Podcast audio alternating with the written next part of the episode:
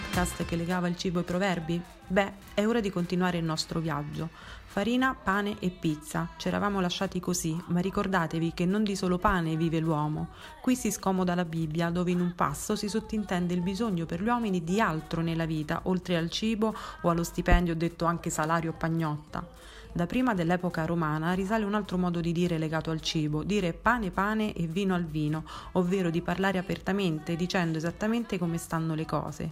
E in caso non ci si riuscisse, ricordiamo che in vino veritas, senza esagerare però, perché non si può volere la botte piena e la moglie ubriaca. E a proposito di donne e di vino, ricordiamo il detto nella botte piccola c'è il vino buono, per dire che le donne di piccola taglia sono particolarmente promettenti da non sottovalutare.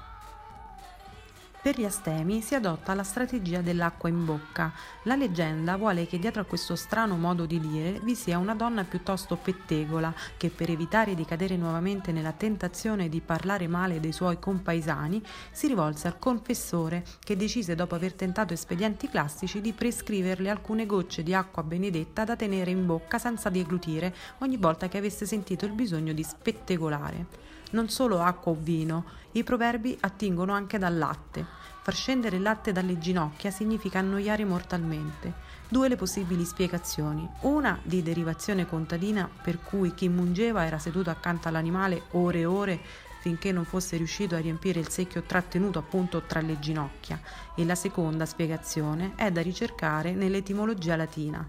La parola latte, in una particolare declinazione, avrebbe avuto il significato di viscere, intestini, e quando questi scendono alle ginocchia è perché ci si sta annoiando parecchio. Ma inutile lamentarsi, o per meglio dire, non si piange sul latte versato, ovvero non serve a molto pentirsi di qualcosa quando il danno è già stato fatto. I proverbi e modi di dire si legano però ad ogni tipo di cibo, che sia a base di carne, pesce o uova. Quanti a tutto fumo e niente arrosto abbiamo detto nella nostra vita? Si tratta di un'espressione che arriva anch'essa dalla Toscana di inizio Seicento, estendendosi poi in tutta Italia per indicare qualcosa di inconsistente, ricco di appartenenza ma povero di sostanza.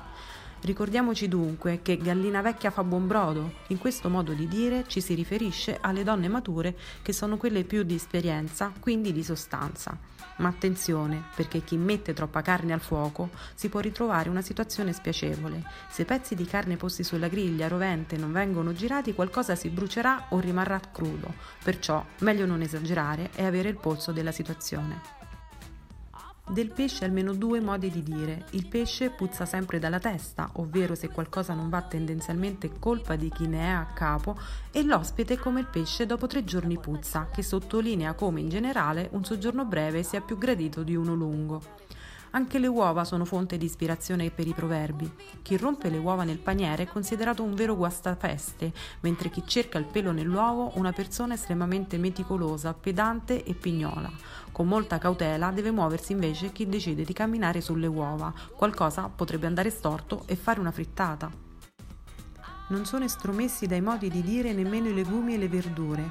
Tra i più misteriosi, per quanto riguarda le origini, è il detto cascare a fagiolo, ovvero essere perfetto. Anche questa espressione potrebbe essere legata alla Toscana e al suo gusto per questi legumi, oppure al fatto che proprio i fagioli erano spesso utilizzati per tenere il conto negli scrutini e nelle adunanze pubbliche, un po' come si faceva con le schede della tombola a Natale. L'espressione cavar sangue da una rapa indica la fatica inutile e controproducente di chi cerca di ottenere qualcosa da qualcuno.